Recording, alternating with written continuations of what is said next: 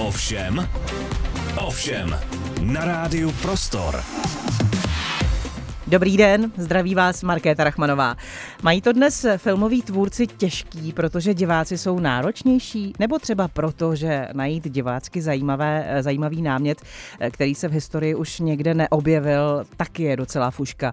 Můj dnešní host umí natočit filmy, na které se do kina chodí a tudíž to pak přinese i nějaký ten Vejdělek. To jméno je pro producenty možná plusový bod. Pane režisére, jak často se na to naráží? Dobrý den. Dobrý den, dobré dopoledne. Na to jméno Vejdělek? Mm. No od česté třídy neustále.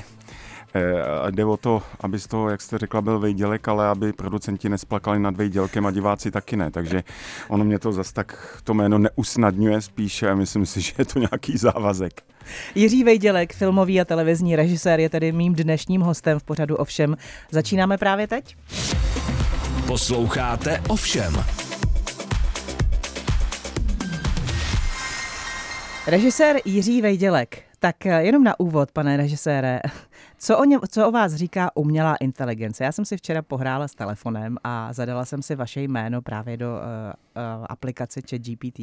Jiří Vejdělek je filmový režisér, který je známý svými komediálními filmy a mnoho lidí si ho oblíbilo pro jeho tvůrčí přístup k filmu. Tohle říká o vás umělá inteligence. Uh, tvůrčí přístup k filmu, to je, to je asi automatický, ne? To musí mít každý, kdo chce něco tvořit, nebo? No, je to taková floskule, hmm. když se někdo snaží jako eh, dobře vypadat a zajímavě mluvit, ale v podstatě to nedává smysl. e, tak já jsem trošku doufal, že ta umělá inteligence by mohla být takový východisko, že by se to postupně mohlo třeba operovávat nějakým lidem, eh, nějakým blbcům, mi to no. pozdvihlo, ale jestli u mě říká tohle, tak bych si na to dával pozor. Ještě asi budeme muset chvilku vydržet. Můžeme se k tomu ještě v průběhu rozhovoru vrátit a třeba jako najdeme eh, otázky, které nám malinko pomůže třeba umělá inteligence odpovědět dřív než vy. Hmm. Přece jenom je pondělí ráno, takže s tou inteligencí to každý máme na nějaký určitý úrovni. Nebo jak se zžíváte s tím, že je začátek týdne dobrý? Já, protože tu práci mám takovou, že moc nedržím víkendy a jedu krs, eh, tak eh, já ty pondělky nevnímám většinou tak dramaticky, protože jsem pracoval i včera i hmm. předevčírem. Tak... Přece jenom je to ale pondělí před filmovou premiérou, tak uh, možná je to malinko tím ovlivněný. No a to bude ještě horší úterý a středa a pak ten čtvrtek, kdy to půjde do kin. Takže vlastně dneska jsem Takže úplně dneska, v pořádku dneska a v klidu je pohoda, ještě. Dneska je pohoda. Uh, Jiří, vy jste se narodil ve Šluknově. Uh, jak se kluk z těchto těch končin vlastně dostane na to direktorský křeslo a ještě k tomu uh, na ty jeho výtvory někdo chodí? No samozřejmě to je čistá protekce. No tak, jak jinak? Protože Šluknov je vyhlášený, to je takový vlastně český Hollywood, tam se to líhne. tak, tam je ten nápis Sluknov. no, jo. Vítáme vás ve Šluknově, ano, a když to náhodou přejedete to město, tak skončíte v Německu, když včas nebrzdíte, ale tak je to zvláštní, když se na to trošku dělám, tak ono je vůbec zvláštní, že jsem se vůbec narodil ve Šluknově, poněvadž tam není porodnice a tenkrát eh, nebyly eh, ty porody doma tak populární, eh, jako jsou dneska. Ten porod byl dostatečně dramatický, ale když mě ten porodník, který ho narychlo přivolali, on to teda byl jenom veterinář, jo, když mě vytáh a podíval se na mě, tak se rozesmál a tím bylo asi určený, jak budu směřovat. A já jsem potom šel studovat na gymnáziu v Rumburku, a tam já jsem dost vlčil a místo toho studia jsem se spíš věnoval kreslení karikatur učitelů, mm-hmm. pak i kreslených vtipů. Veškerá slohovka zadaná v češtině se změnila v nějaký literární paskvil eh, povídku, eh, kterou pak eh, si část té školy opisovala. Aha. Vlastně si uvědomu, že tenkrát v 80. letech já jsem byl vlastně taky v samizdatu. Spolužáci si ty mý legrácky opisovali, tak to jako kolovalo. Takže dneska zpětně mě trošku udivuje, že mě dřív k této profesi nevykopnul někdo z těch učitelů, aby ode mě mhm. měli klid a nevyslali mě na nějakou uměleckou školu na konzervatoř nebo mě neporadili damu, famu už tenkrát. Eh, to mě spíš dneska udivuje, protože já jsem ještě potom šel na jinou vysokou školu, eh, do Ústí nad Labem, kde jsem studoval tělesnou výchovu a zeměpis, takže by ze mě byl buď trenér nebo učitel. A tam jsem se potřeboval nějak živit, abych nezatěžoval příliš rodiče, tak jsem ty eh, svý povídky a ty kresby začal publikovat v časopisech. A potom na konci té školy jsem měl takové těžké období, jak je člověk mladý, a vlastně zdravej, tak je to pro něj strašně tragický osud, eh, že mi nejradši z toho života odešel, tak jsem si říkal, já si to si snad, taková ta chuť pubertální nebo do, dospívajícího kluka jako podřezat si žíly, naši byli hodní, uvolnili by mi koupelnu, e, ale já jsem si pak ještě říkal, no tak hele, tak ještě, ještě zkus nějaký sen, který si myslel, že se nedá splnit a pak to když tak můžeš ukončit, když prostě to ne, nevíde. Takže já jsem se zkusil přihlásit na FAMu, protože mm-hmm. film to bylo něco, já jsem si to vůbec neuměl představit, e, protože to já přiznám, já jsem do té doby byl v Praze třeba dvakrát nebo třikrát za život. Aha. Úplnej vesničan, úplnej. Já vlastně fakt jsem ten svět neznal a prostě už ta cesta do Prahy byla dobrodružná, když jsem na ty přijímačky jel. No a e, já nevím, jestli tenkrát ta e, komise byla pod nějakým vlivem drog, tak oni mě hned na první pokus vzali. Fakt a, jo? Uh, a tím, tím vlastně rozhodli o osudu mnoha diváků v Čechách, že od té doby se snažím je vystavovat neustále eh, nějakým svým legráckám a, a, a příběhům a aristokratku ve varu uvidí ve, eh, ve čtvrtek v kině. No, ještě, že tak, ještě, že vám to vlastně tenkrát dopadlo. Já se vrátím ještě k těm zkouškám. Uh, pamatujete si, s čím jste tam jel? Musel jste mít něco určitě připravený, tak co to bylo? Svačinu.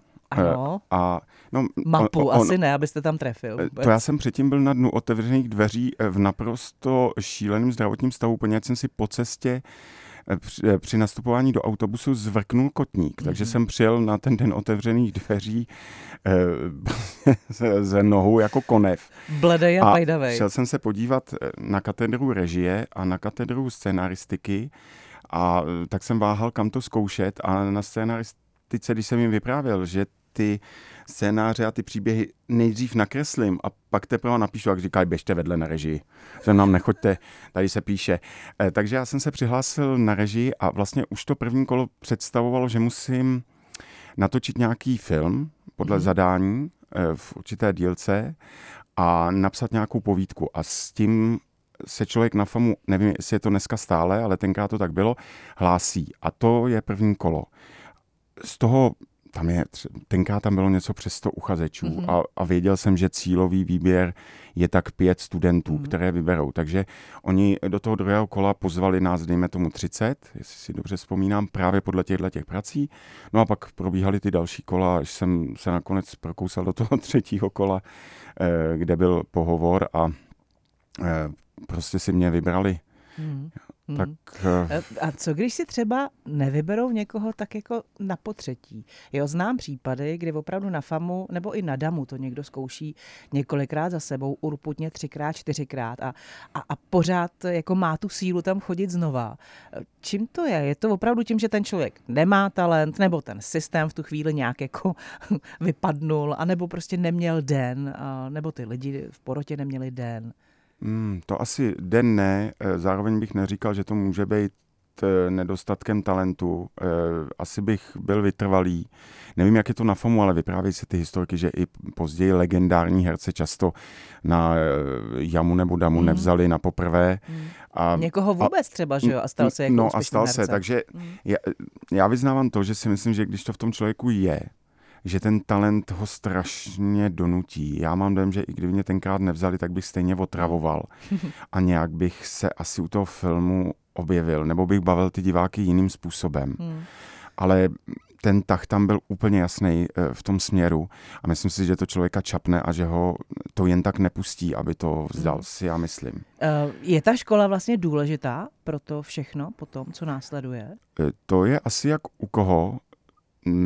U mě důležitá byla, protože já jsem vlastně vůbec si neuměl představit, jak jste se ptala, jak ze Šluknova se dostanu no. k filmu. Takže to, že jsem šel přes tu školu, byla relativně aspoň nějaká hmm. volba, hmm. že to bylo čitelné, čitelná cesta. Ale byl jsem připravený, že případně bych se musel do té Prahy odstěhovat a nějak, nějak to udělat. Nějak hmm. bych to určitě zařídil. Hmm. Eh, ale jinak samozřejmě eh, školy jsou od toho a umělecké obzvlášť, abyste na ně chodila, nadával jste, jak je to vlastně k ničemu, ale tím se tříbíte, hledáte svůj styl, protože mm, tam máte pedagogy, ke kterým zhlížíte, ale nakonec víte, že vy musíte najít svoji parketu, svůj jazyk, svůj styl, takže se od těch vzdorů nakonec musíte odstřihnout. Mm. Ale pro mě to důležité bylo strašně, protože já jsem nevěděl o filmu nic. já jsem sice dokázal vymyslet 50, 100 vtipů denně, ale mm, filmový příběh jsem se musel naučit nějak postavit. Takže vím, že kromě pedagogů, který mě tam vlastně vychovávali, eh, tak důležité pro mě byly eh, dvě dámy, které vedly videotéku a knihovnu na FAMu, mhm. protože já jsem ty filmy skutečně neznal. Ty, mhm. já jsem tu kinematografii, pro mě to byla opravdu španělská vesnice. Takže hned na začátku té školy jsem zrušil zdravotní pojištění, které mi po deseti koruně rodiče platili od mých, já nevím, čtyřech let. A koupil jsem si video a začal jsem to všechno nakoukávat. Přesně i podle navigace právě těch dám z knihovny. Znovu je musím zdravit a poděkovat jim, byla mhm. to část mé filmařské výchovy. A prostě četl jsem, díval jsem se na filmy a snažil jsem se dohnat eh, to, co většina samozřejmě těch mhm. eh, studentů, eh, kteří chodili se mnou, všechno dávno znali, že jo? protože v tom filmu většina z nich ležela od dětství nebo od mládí. Hmm. Já ve Šluknově měl úplně jiný starosti. No, no to se chci zeptat, kam jste tam chodil do kina? Chodil jste tam vůbec do kina? Do Romburku tam asi bylo kino, ne? Počkejte, ve Šluknově bylo kino a e, já jsem strašně rád, e, že ještě než ho zrušili, tak e, se mi ho povedlo několikrát vyprodat jak s účastníky zájezdu, tak potom s ženami v pokušení a v, s muži, s, s muži v naději, e, že jsem tam i byl a že jsem viděl vlastně své sousedy, přátelé, hmm. spolužáky eh, se smát u něčeho, eh, co jsem pro ně vlastně taky natočil a oni eh, teda říkají, no jo, ty jsi byl vždycky takový, to bylo jasný. Ale tenkrát mi nikdo neřekl, že to je jasný a nikdo mě nějak nepušťou. Ale teď to, teď to bylo všem jasný a jsem rád, že vlastně jsme se před zavřením toho kina ještě s ním takhle mohli rozloučit těmi plnými sály. Hmm, hmm. Uh, co byste doporučil dneska studentům FAMu, um, čeho se třeba vyvarovat? Dá se něco vymyslet, protože teďka je přesně to období těch přijímacích zkoušek, nebo kdy vám přichází to rozhodnutí přijat, nepřijat. Uh, tak uh, jaká je tam ta cesta? No já bych si netroufal obecně nikomu radit. Na to studentům hlásím se na FAMu, taky si myslím, že ta FAMu dnes je výrazně jiná než za nás. My jsme přece jenom se mi zdá, eh, byli zaměření praktičtěji potom a vedení eh, k tomu, aby jsme na konci natočili film. Zdá se mi, že teď je to mnohem teoretičtější. A zvlášť já bych vůbec neměl radit. Umíte si představit, že by mě dneska vzali na famu, potom eh, jaký filmy jsem pak předváděl. Já si myslím, že tam chtějí mnohem víc takové ty festivalové umělce, čemuž já jsem se možná věnoval na začátku té filmové kariéry, nebo jsem se rozhodoval, jakým směrem půjdu. A když jsem se potom přece jenom obrátil čelem eh, spíš k divákům, hmm. tak eh, si myslím, že eh, nevím, jestli bych vůbec přešel přes Myslí... vrátnici FAMu dneska. Jestli by mě pustili, no, nejsem si tím úplně jistý. A teď film Ale... se dělá přeci pro lidi hlavně, ne? Nebo jako Myslíte, jo? Pro, pro festivalový poroty? Já to vnímám tak, že film je přece pro lidi. Hlavně, já, aby se bavili lidi. Já to tak, já to tak vnímám, tak já neřekl bych, že jsme ve většině. Aha. Dobře. Eh, je něco, ještě zpětně, čím vás třeba ta škola zklamala? Že jste měl větší očekávání, než jste potom dostal? Ne, to bych neřekl. Já jsem byl vděčný eh, hmm. za setkání se spoustou těch lidí. Jsem vděčný eh, Dušanovi Kleinovi, že si mě vybral. On vlastně skončil ročník zrovna se Sašou Gedeonem, mm-hmm. ten vyšel z té školy a on nabíral nový ročník. A tím, jak on sám možná má sklony eh, vlastně k nějaké, nebo měl už bohužel sklony k legraci a dívat se na svět eh, s nadhledem, eh, tak možná ve mně viděl nějaký potenciál. Já vím, že jedno z těch kol na FAMu bylo i o tom, Eh, napište povídku na dané téma do nějakých, já nevím, do dvou, do tří hodin, to už si přesně nepamatuju. A to téma my jsme předtím neznali. Mm-hmm. A on zařídil, že vlastně to samé téma dali na New Yorkské eh, filmové škole a vlastně ty nejlepší jakoby povídky nebo náznaky scénářů potom vyšly jak v New Yorku, tak tady v nějakém časopise v Čechách. A já jsem za tu povídku dostal tenkrát plný počet bodů, za tu vlastně mm. spisovatelskou improvizaci a to byla jedna z věcí, která mě taky na tu školu dostala, že jsem dostal hodně bodů z těch praktických úloh, ne z těch teoretických. I když prý ve výtvarném testu jsem byl taky velice slušný. Eh, tak vy jste měl z mládí tu praxi, že jo, ve výtvarce. Vy jste si kreslil ty storyboardy doma ve Šluknově. Ano, ano, a, a, a ty karikatury, to, takže to výtvarné umění mě vždycky zajímalo. Eh, takže... Mm, takže všechno super. No, ty lidi byli fantastický, že jo, pan Jakubisko, paní Chytilová a mm, prostě jsme se vůči ním mohli vymezovat a taky bylo třeba důležité, že pan eh, Klein nám tenkrát domluvil, tuším ve čtvrtém ročníku, že jsme se mohli eh, dívat i jak pan Jiří Mencel nastudovává divadelní hru Eh, na vino, ve Vinohradském divadle a my jsme tam jenom jako myšky seděli vzadu, mm. aby o nás vůbec nikdo nevěděl, tak jsme to pozorovali, pozorovali jsme mistry při práci, mm. takže já bych si rozhodně nestěžoval a jsem vděčný za všechno, co jsem tam dostal. On si to stejně vždycky člověk musí přebrat. On se vůči tomu vymezuje, s čím nesouhlasí, to chce dělat jinak a to, že cítí, že chce něco dělat jinak, to je taky důkaz toho, že by tu práci dělat měl, nebo že by to měl aspoň zkusit. Oni mu hmm. pak diváci nebo festivalové poroty řeknou, hmm, ano, jestli, ano, ano. jestli je správně, nebo jestli by měl dělat jinou rozumnější práci, ale eh, prostě člověk se tam vymezuje velmi, velmi silně i samozřejmě společně se spolužáky hmm. a eh, prostě hledá svůj vlastní hlas a svůj vlastní, vlastní výraz. Hmm, je to logický a pochopitelný. Asi kor v tom věku. Možná, že spousta věcí uh, pak člověku dojde opravdu, až když je starší, tak si to zase dá do nějakých jako životních souvislostí třeba. Hmm. Jiří Vejdělek, režisér, je mým dnešním hostem tady ve studiu Rádia Prostor. Posloucháte ovšem.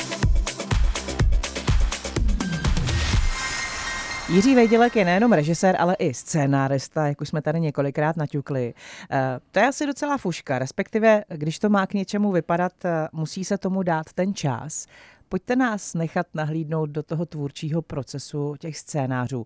Jak dlouho se to píše, za jakých okolností to píšete, musíte mít na to úplný klid, nebo naopak vám nevadí, když je kolem vás hluk, eh, musíte někam odjet třeba do Šluknova nebo úplně na jiný konec republiky a tam se zavřít a vlastně výsledkem je toho, že teď jsem tady tvořil, teď je to na stole a teď se to bude točit? Nebo jak to vypadá ve vašem případě? No, opravdu v mém případě si to řekne, nevím, jak to mají ostatní a doufám, že ne tak hrozný jako já. Mně teda musím přiznat, nevadí neklid. Já jsem zvyklý, jak jsem z velké rodiny, protože moje maminka byla ze 13 dětí mm-hmm. a i když jsem vlastně studoval tu první vysokou školu nebo potom i FAMu a kreslil jsem u toho ty vtipy, tak, tak to kolem mě byl bugr, protože při nejmenším mm, vlastně na dost malém prostoru, kde jsme bydleli, byly i e, sestry často s dětmi a tak, takže já mám takovou schopnost úplně vystřelit eh, z toho reálného světa eh, do fantazie a většinou mi to moc nevadí. Mm, s tím, jak dlouho to trvá, eh, takový napsání scénáře je to svízelné, protože já bohužel nejsem ten typ, který by si řekl, já napíšu každý den stránku dvě nebo tři, mm-hmm. dal si nějaký limit. Ne. Já to mám tak, že to doslova vyzvracím i v hodinách nebo za několik dní, ale nevím, jestli jestli přijde ten záblesk, že najednou já mám pocit, že celý ten film je. Mm-hmm. Do té doby říkám, a sakra, už je tam nějaký termíny, abych to měl odezdat a jako pořád nevím, jak do toho.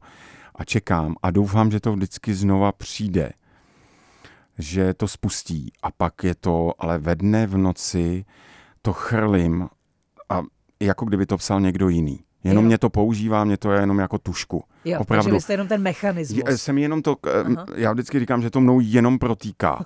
a že prostě ani to, ne, a i ten můj rukopis je takový, já to píšu rukou stále, že to už není ani těskonopis. Upřímně řečeno, já to po sobě často ani nepřečtu. Počkejte, vy Ta, to fakt píšete rukou? Píšu to rukou. A teče to ze mě tou rukou, nevím, jestli to taky mm, pozůstatek stále toho kreslení, že tam jsem to taky ty kresby vymýšlel trochu rukou, že nějak to ze mě Aha. delí přes ty prsty.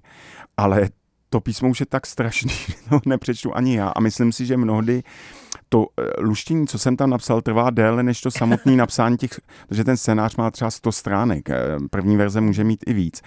A, a někdy to strašlivý fofer, protože třeba vím, že když jsem dostal nabídku eh, na účastníky zájezdu, což byl můj první film profesionální, který mohli diváci vidět skutečně v kinech, tak jsem se sešel s producenty a už existoval nějaký scénář, který napsal Michal Vývek a teďka tenkrát bylo opravdu mnohem těžší se dostat k filmu jako k debitu než dnes. A teď já měl tu příležitost točit celovečerní film. A já jsem ale musel přijít za těma producentama a říct si, že si myslím, že ten scénář není úplně ideální. A teď oni říkají, no, my bychom s tím taky ještě rádi pohnuli. Ale musíš to říct Michalovi ty. Takže já jsem se jako úplný holobrádek sešel s tenkrát už velice slavným Michalem Aha. Vývegem a teď jsem mu tam říkal, co jako bych si tak představil, co si myslím, že není úplně dobře. A přinesl jsi tam ten rukopis? Ne, ne, ne. A, a on teda byl takový jako frajer a vlastně velkorysý a říkal, jo, ty, já tady budu poslouchat, jak to nemám správně. Tak ukaž. A já jsem vlastně do týdne musel ten, tu verzi toho Aha. scénáře napsat. No, Takže tam se mi hodilo to chrlení. Jo. Ale většinou od té doby je to dost podobný. Jo, že, to, že to není nic spolehlivého. Já můžu sednout a můžu říct, že do hodiny vymyslím 10, 20, 30 vtipů. No jo, ale ty vtipy všechny musí táhnout ve filmu za jeden pro vás. Hmm. Musí být drobný vtípky, nápad na celou scénu, pokud možno, pokud je to komedie, celý by to mělo mít jako celek nějaký vtip, nějakou nadsázku. Takže jich tam potřebujete opravdu desítky a stovky takových drobných nápadů, ale musí být jednotný. Takže já mezi tím jich vymyslím třeba tisíce a musím hmm. z nich vybrat na to téma a sestavit ten příběh tak, aby tam nic nevyčuhoval. Samozřejmě ty nejlepší nápady vždycky vyhodíte. Takže ten, ten proces toho psaní je vždycky tak, že já jsem 90 procent toho času, kdy to píšu jako nezaměstnaný a vyčítám si to, protože nerad lelkuju. Aha. A i jak doma žena říká, to je strašný, tak ty vždycky říká, že musíš psát, že doma nic nemůžeš dělat. A jenom se tady tak jako povaluješ já, ona na mě tak vždycky přísně kouká, teďka jak ještě máme ty děti, tak málo pomáhám.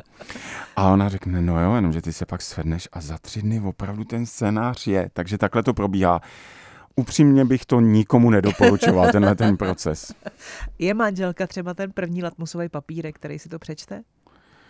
Eh, bývalo to tak, eh, ale teďka, teďka teďka už ty scénáře upřímně jakýkoliv filmy nesnáší, protože by byla radši, kdybych byl s rodinou a ví, jo, jo. ví že tahle ta práce, že jsem pro tu práci tak eh, zapálený, že mě samozřejmě odvádí. Takže ona taky eh, dříve ty scénáře přepisovala. Takže je možné, že ty mé scénáře jsou úplně blbé, ale jak jsou nečitelné a ona si pořád domýšlí, co tam má být, tak, eh, co tam má být, tak vlastně ona je autorkou těch scénářů. Aha, takže no, takže ona je možná ta vtipná, a, nebo možná to, co je tam vtipné, je její a to, co je horší, to jsem já. A, a čerpáte někdy jako z osobního rodinného života? Nebo většinou? No, musím přiznat, že si hodně vymýšlím, že jako, že bych úplně Mm, ty historky bral nebo si je nechal vyprávět a jenom jsem to hmm. přetvářel, ale pod těmi filmy ty emoce e, jsou určitě moje, jenom je zakrývám e, tou legrací, nebo někdo řekne snahou o legra, rádoby legrací, e, tak je zakrývám, že to není tak vidět. Ale mý blízcí lidé vědí, o čem to je, Aha. ale jinak si myslím, že je to těžko rozklíčovatelné, ale těžko bych mohl točit o něčem, Eh, čemu nerozumím. Takže hmm. ono to s člověkem vždycky nějakým způsobem souviset eh, musí. Hmm. Vy jste někdy zkoušel o, nebo pokoušel se o drama? Nebo o thriller, nebo něco takového, jako co je úplně prostě nevejdělkovský? No, i když se podíváte na tu moji filmografii, tak eh, Aristokratka ve Varu je tuším devátý celovečerní film a pět filmů jsou komedie. Já to spočítám.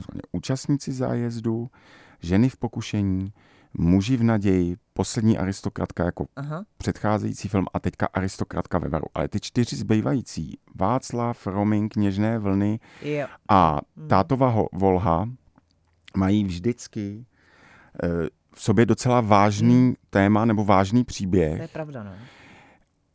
Ale já to často se neudržím a jsou tam i scény, které jsou veselé, protože takhle já ten život vnímám. Já, kdybych se tvářil úplně vážně, tak já si nevěřím. Eh, ne, že bych si nevěřil, že to natočím, ale obecně, když se někdo bere moc vážně, člověk nebo se nějaké téma najednou přetřásá strašně vážně, tak mm. ve mně to zbuzuje nedůvěru a mám tendenci do toho trochu dloubat, píchat z různých stran a trošku zkusit tím humorem to ostřelovat, jestli náhodou ten nadutec, který přede mnou stojí a tváří se strašně vážně, tak když do něj píchnu, jestli se ta jeho nadutost nevyfoukne a nesplaskne jako balonek. U těch skutečných osobností se to nestane. U mm. těch, co to jenom hrajou trošku, mm. a tak se tak jako přinafukujou, tak většinou to tak e, dopadne. Ale i když se podíváte na ty komedie, ženy v pokušení a odmyslíte si nános těch legrácek, nebo toho celkového pohledu, aby jsem se na to díval s nadhledem a pokud možnost co nej, takový jako nejoptimističtější strany, mm-hmm. Tak zjistíte, že by to klidně mohlo být drama a mohl bych to mít ne za tři dny, ale za den napsaný, protože to drama je mnohem snažší. Mm. I si musím eh, vlastně přiznat, že někdy si ten příběh vymyslím jenom jako reálně, jak by to bylo v uvozovkách skutečně mm.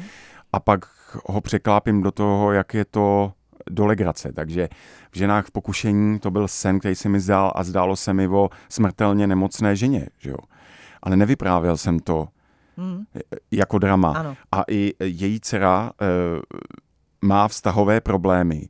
No ale já to otočím, protože když má vztahové problémy psycholožka, která lidem radí se vztahy, tak už, už je to komediální. A když eh, má před smrtí taková postava, jakou hraje Eliška v těch eh, ženách v pokušení, hmm. tak je to najednou hrozná legrace. A vlastně je to hrozně pozitivní a taková z toho jde životní energie a pozbuzení. Hmm. A o to já se v těch filmech snažím. Takže vždycky říkám, že drama začnu točit, až začnu být opravdu unavený, a už ze mě eh, žádná, nic moc ve mně že už to bude nebude. ta přímočará cesta bez těch odboček eh, za tím komediálním směrem. No třeba. ale vždycky, když točím komedii, protože je to tak náročný, tak si říkám, já bych si tak odpočal u nějakého vážného filmu, to bylo snadnější. Ještě bych vypadal důstojnější. Já už ve svém věku bych měl trošku vypadat důstojně a ne, ne tady pořád takhle nebetičně blbnout. Vy se ale... strašně podceňujete pořád. Od začátku, co tady spolu sedíme, tak si jenom podceňujete, ne, já, se, já, já se přeceňuju, uvidíte, jak vám budou volat potom uh, jo, posluchači. Myslíte, ten se tam zase naparoval, to je strašlivý, ten ještě mnohem horší, než, o sobě, než jak o sobě říkal. Já jsem to o něm vždycky věděl, je to ještě horší. co pohádka nějaká? No, myslím si, že je to na spadnutí a v podstatě mě udivuje, že jsem ještě pohádku netočil. Myslím si, že na to, když tro, trošku mm, osud dá a zdraví mi dovolí, tak na to určitě někdy musí dojít, protože mm, myslím, že ta česká pohádka s komedií dost často souvisí. Mm, že máme rádi, když ty pohádky jsou úsměvný. Samozřejmě chce to výborný herecký výkony, to já mám ve svých filmech taky rád.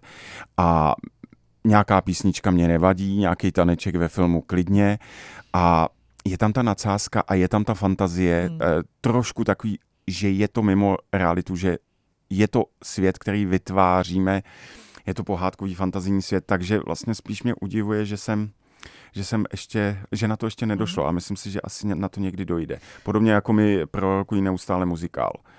Aha, jo? no tak eh, myslím si, že to, kde to může mít i výrazný výtvarný styl, ten film, i když nenápadně, tak že je mi to blízké. Hmm. Nedávno tady byl Karel Janák, tak on říkal, hmm. že těch pohádkových režisérů není za stolik, hmm. takže máte o čem přemýšlet.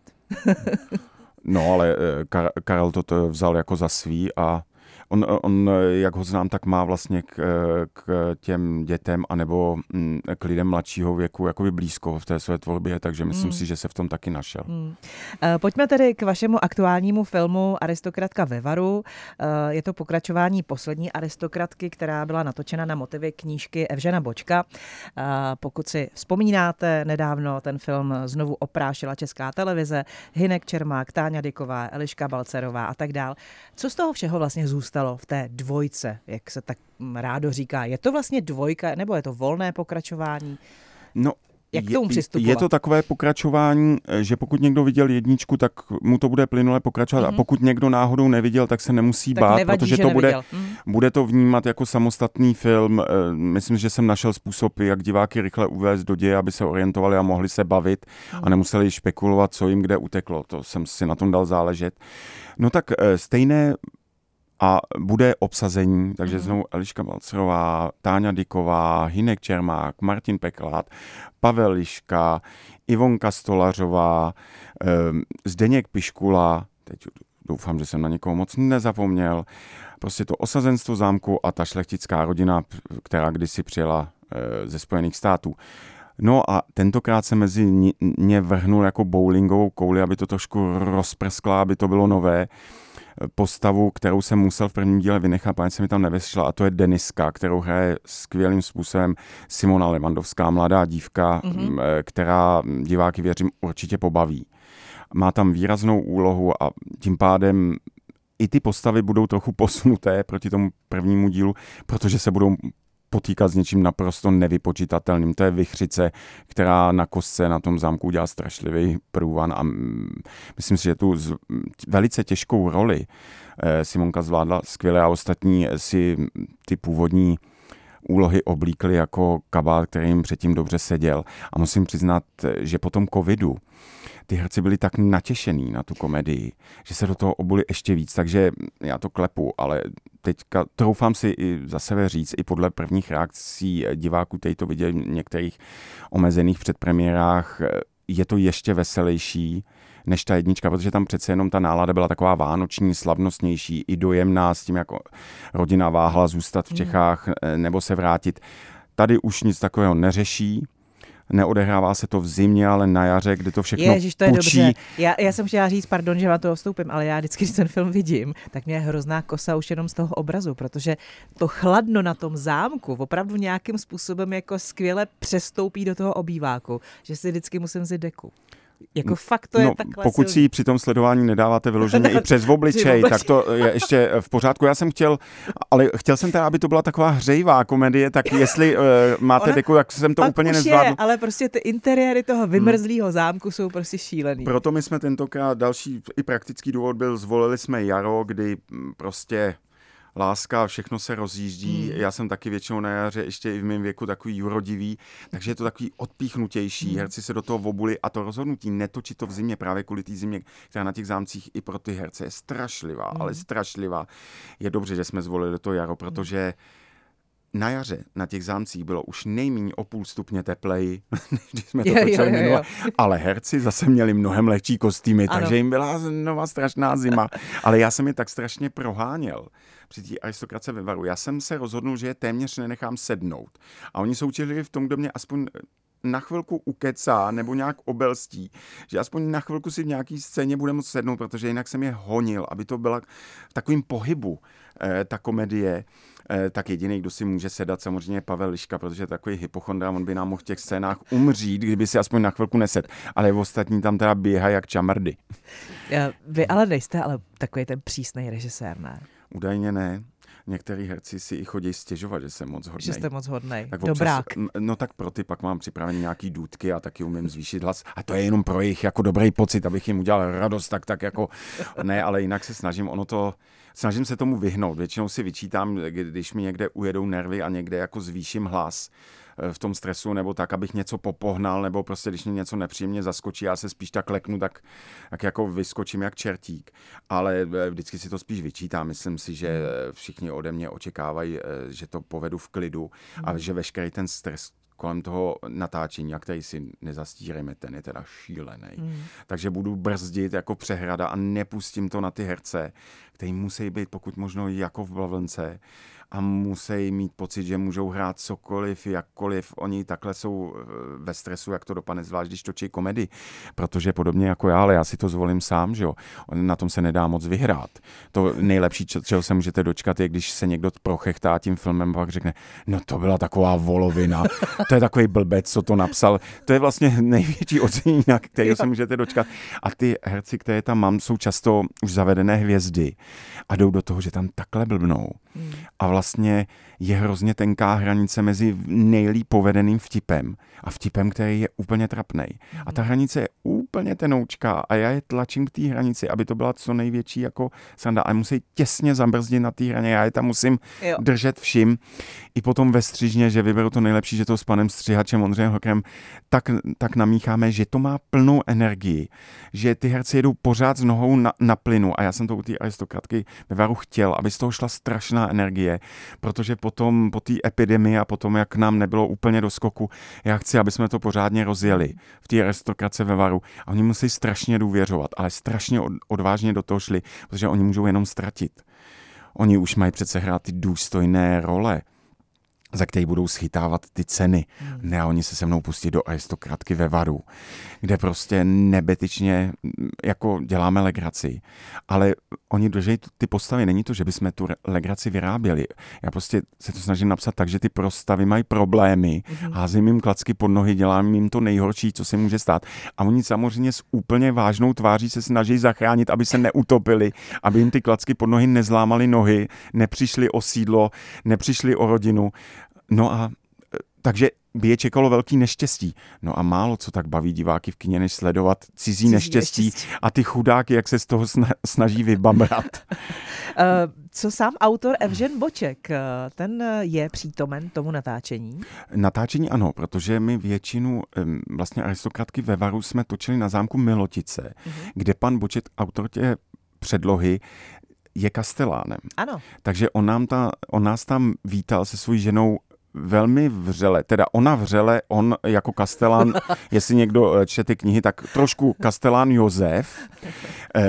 a mm, eh, hrozně nás eh, krásně přijali, krásně nás hostili, takže je nám tam dobře a e, pan Boček vždycky jak bručí, že nás nerad vidí, ale my ho vidíme vždycky strašně rádi a snažíme se k tomu zámku chovat e, co nejpřívětivěji, o nás taky hlídá, ale je pravda, že jsme tentokrát točili několik scén, že bylo domluveno, že ty e, nejpůvabnější a nejhovornější slečny ze štábu zrovna odvedli pana Bočka někam bokem a něco si tam s ním vykládají a my jsme zatím točili scény, kde na zámku stříkala voda. Jo, jo. tak, takže eh, snažili jsme občas jeho velmi přísnou pozornost odvrátit Aha. stranou, ale až to teďka ve čtvrtek na premiéře uvidí, tak doufám, že nebude nadávat nahlas před celou Lucernou, co se mu to tam vlastně dělo, poněvadž to možná netuší. Zatímco on byl bočkem. No, on byl bočkem, pan Boček byl někde byl bočkem. bočkem. Já si totiž spisovatele na place představuju trošku jako Zdeňka Svěráka v trháku. Jo, že, že neustále obchází a kouká a má připomínky. Tak to ne. E, ne, ne, ne, to pan Boček je zase e, moudrý muž, že v tomhle do toho jakoby nepovídá. E, on sice z napětí, myslím, trošku vyhlížel ten scénář. Vyděsilo ho trochu, když jsem mu ještě měsíce před natáčením prozradil, že to se snažím uplést ten hlavně kolem té Denisky. Mm. Protože on jako soudný autor si uvědomoval, že on v knize si může do, dovolit literárně obrovskou míru nadsázky. Zatímco já u toho filmu musím vytvořit ty postavy opravdu fyzicky skutečný z masa krve a musí to hrát mm. skutečný člověk. A i on se vylekal, jak někdo může zahrát někoho tak neskutečného, jako je Deniska, aby to nebylo příliš a aby to bylo aspoň trošku uvěřitelné, že je to lidská bytost. Mm. A jsem rád, když eh, Simona Levandovská poprvé přijala do Milotic a v kostýmu přišla na nádvoří na své první záběry a pan Boček ji viděl tak se mu strašně ulevilo a zakřičel Deniska, no to je paráda, takhle jsem si vás přesně představoval, jo. to bude dobrý, to bude dobrý. A bylo vidět, jak se mu tam ulevilo, ono to možná bylo slyšet, jak ten kámen mu v Miloticích upadl na to kamenné nádvoří, tak to bylo asi slyšet, e, ozvěna se odrážela od budov Milotic. No, tak e, jsem rád, že i e, on to takhle vlastně přijal hmm. a i on, když četl scénář, jak říkal, to by, eh, myslím si, že by to mohlo být ještě vtipnější než ta jednička a já pak jsem celé natáčení na to myslel, abych mu to splnil. Jo, jo, jo takže závazeček trošku. Eh, ve čtvrtek 18. ledna tedy aristokratka ve Varu poprvé v českých kinech. Eh, běžte se na to určitě podívat, protože je to zkrátka nový vejdělek a na novýho vejdělka se do kina chodí. Pane režisére, co vlastně český divák, jaký je? Ehm, co si o něm vy jakožto tvůrci myslíte a co byste pro něj nejraději udělali? Eh, tak já se přiznám, že nemám rád, když u reklam, které za stolik nedělám, ale u filmu se začne přetřásat, eh, jestli to správně děláme pro toho našeho cílového diváka. Mm. Já je vždycky upozorňuji, jestli to budeme dělat jakoby s myšlenkou na našeho cílového diváka, tak to bude ten náš cílový divák, ale bude jenom jeden. tak ano. na to bych dával u filmu pozor. Eh, ne, nevím, eh, kdo je ten přesně ten český divák. Jsem eh, hrozně rád, že mi to zatím prochází a že těch diváků ty naše filmy mají klepu to vlastně požehnaně hmm. a jsme na tom dobře a že na sebe s českými diváky slyšíme ale není v tom žádný kalkul a já vždycky zakazuju jaký kalkul, poněvadž jakmile před tím filmem kalkulujete a snažíte se to takhle racionálně vymyslet, vždycky říkám, že to je cesta do pekla a že ten divák to pozná, hmm. že se na něj šije bouda. Takže jediný, co já vždycky říkám, musíme ten film udělat úplně nejlíp, jak dokážeme, velmi poctivě a dát do toho úplně všechno a pak mít ještě kousek štěstí, aby ten, jak vy říkáte, český divák, nebo radši řeknu množné číslo, čeští diváci nám na film přišli a tu naši práci tou svojí návštěvou kina ocenili. Hmm. Protože to se mi vždycky strašně uleví, že jsem celý ten ansámbl nevedl do nějakého průšvihu. Ale jinak si myslím, že zvlášť na komedie je český divák hodně zíčkaný, že je hodně náročný, že samozřejmě vždycky se ohlíží na ty fantastické komedie do minulosti. Hmm, hmm. A to samozřejmě v minulosti to vždycky bylo lepší ty scénáře byly lepší, ty tvůrci byly lepší a herci, no ty byly no, úplně nejlepší. To takže to se, no to je úplně nesrovnatelný, takže se jim zavtěžit je opravdu eh, dost těžké. Vždycky si představuji tak, že to ale měli i ti tvůrci a ti herci třeba v 60. letech nebo 80. letech, kdy v 80. se ohlíželi na 60. Mm. roky a taky jim to předazovali. A dneska se ohlížíme zase zpět, tak možná doufám, že eh, za 20, za 30 let se budou to já už u toho nebudu, ale budou se třeba ohlížet aspoň na nějakou naší práci. Mm. A není, není snadné eh, českého diváka eh, úplně rozhýbat, pobavit a dostat do těch emocí.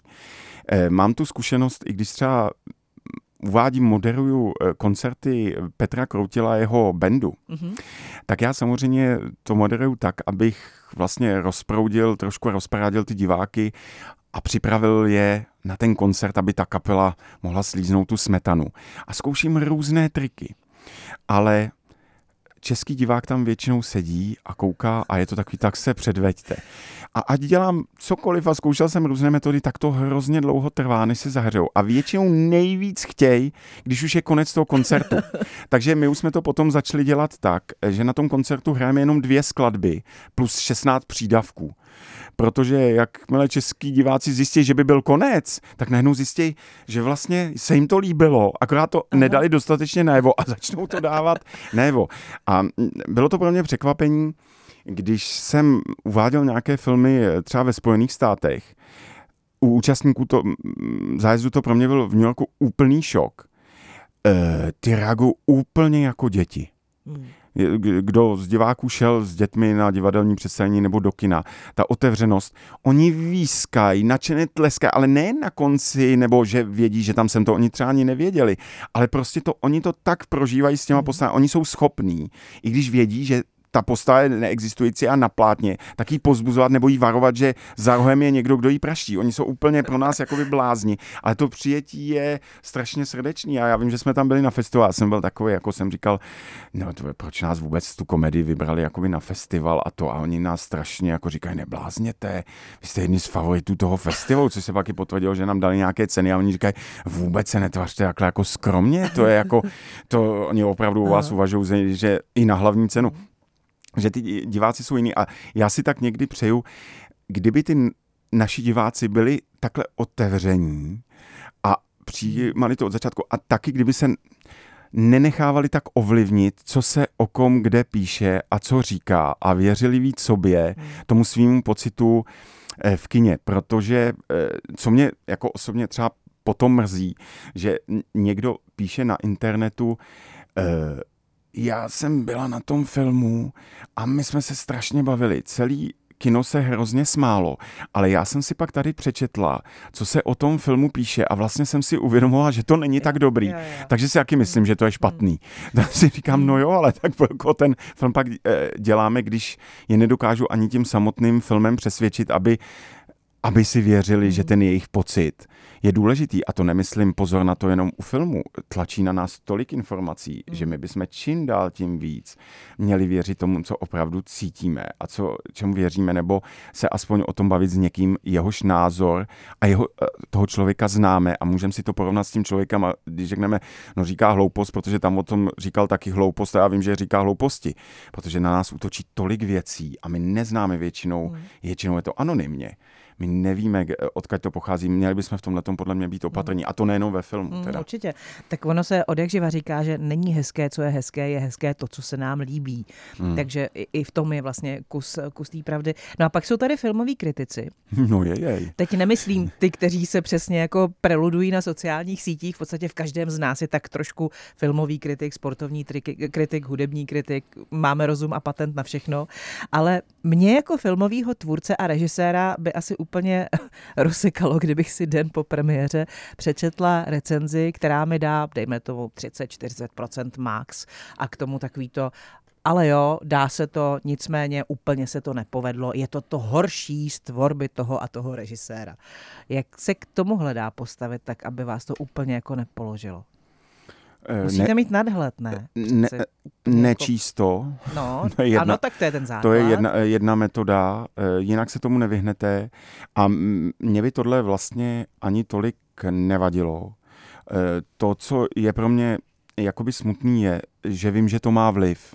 Hmm. Že to některého z diváků nebo mno, mnohé diváky může vlastně odradit od té návštěvy eh, kina, eh, protože samozřejmě to kino musíte se obléct, musíte tam mít, teďka dáte nemalé peníze Hmm. a chcete mít jistotu, že to je dobré. A když narazíte na někoho, kdo o tom špatně píše nebo špatně mluví, tak si to rozmýšlíte. Takže vím, že to odvrátí jistě celou řadu diváků mm, od toho, aby to viděli a já tím nedostanu tu šanci eh, ho přesvědčit, Mhm. že ten kritik neměl pravdu.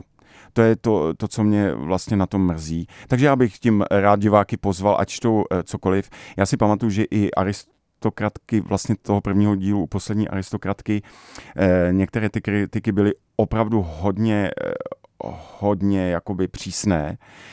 Na to mají ty kritici právo, ale bylo i vidět, že ty diváky odradili. Ona, ta aristokratka, byla velmi navštěvovaná. Znova se to dostalo mm, do desítky nejnavštěvovanějších filmů vůbec za celé to desetiletí minulé. To byl vlastně můj třetí komedie, která se tam dostala do té desítky. Eh, takže byla velmi úspěšná, ale o tom, že ta návštěvnost mohla být eh, ještě vyšší, kdyby podle mě nebylo i těchto těch ohlasů, eh, bylo to, že potom, když to dávali eh, v televizi poprvé, tak to mělo naprosto rekordní sledovanost. Hmm. To znamená, že těch lidí, co to chtělo vidět, vlastně bylo mnohem víc, ale něco je přimělo zaváhat a do toho kina nejít. Tak eh, doufám, že tentokrát diváci Hmm. tak váhat nebudou. Já vlastně jim nemůžu proti těm mm, eh, kritikám nabídnout nic jiného, než to, že si uvědomí, jaký filmy jsem dělal předtím, je, aby si ty po přečtení té kritiky potěžkali, jestli jsem jim jako divákům někdy já lhal, jestli jsem je přesvědčil těmi předcházejícími filmy a že ten film, tu aristokratku ve Varu jsem dělal i já, i všichni mý spolupracovníci s naprostým nasazením, aby to bylo úplně nejúžasnější, jak vůbec jsme byli schopni. To je jediné, co já můžu na, jako nabídnout a jak se vypořádat eh, s nějakými těmi kritikami, že pozvu diváky do kina a ty pak budou mít vlastní názor. 18. ledna má tady aristokratka ve Varu premiéru, je to tento čtvrtek. Co budete dělat ten první premiérový víkend? Já si teďka nejsem jistý, ale já eh, teďka téměř každý večer, eh, kromě té slavnostní premiéry, eh, která je zítra a toho čtvrtečního slavnostního uvedení do kin, tak já budu pravděpodobně v nějakém kině v Čechách Mhm. na aristokratce ve Varu, abych se viděl s diváky osobně, abych je pozdravil a přišel jsem jim poděkovat, že nás počastovali eh, svojí důvěrou a do toho kina přišli a abych se s nima třeba pobavil a, a aby jsme trošku zažertovali, aby jsme se viděli tváří v tvář, že to ještě dělají eh, ty filmy živí lidé a ne umělá inteligence. kterou jsme začali a dneska tím rozhodně nebudeme končit, protože jsem ráda, že mým hostem byl živý Jiří Vejdělek. Eh, Jiří, já vám moc přeju, ať se eh, film líbí, ať na něj hlavně chodí ten otevřený divák a ať máte pořád spoustu té inspirace, která se k vám dostane do těch rukou, které pak budou čmárat ty stostránkové scénáře. Já vám strašně moc děkuji na všechny diváky, kteří nás opravdu počastují svojí důvěru a přijdou na aristokratku dvě se moc těším. A za všechny můžu říct, že zároveň věřím, že vás určitě nesklameme a že pokud se chcete trošku uvolnit, dostat se do pohody v zimních dnech a zasmát se, tak vás aristokratka nesklame. Jiří Vejdělek byl mým dnešním hostem tady na Rádiu Prostor. Ještě jednou díky, že jste si udělal v tom předpremiérovém týdnu eh, čas. Eh, Připomínám, že rozhovor si můžete poslechnout po 18. hodině v repríze a jako vždy taky na všech podcastových platformách. Markéta Rachmanová se loučí, přeji vám hezký den.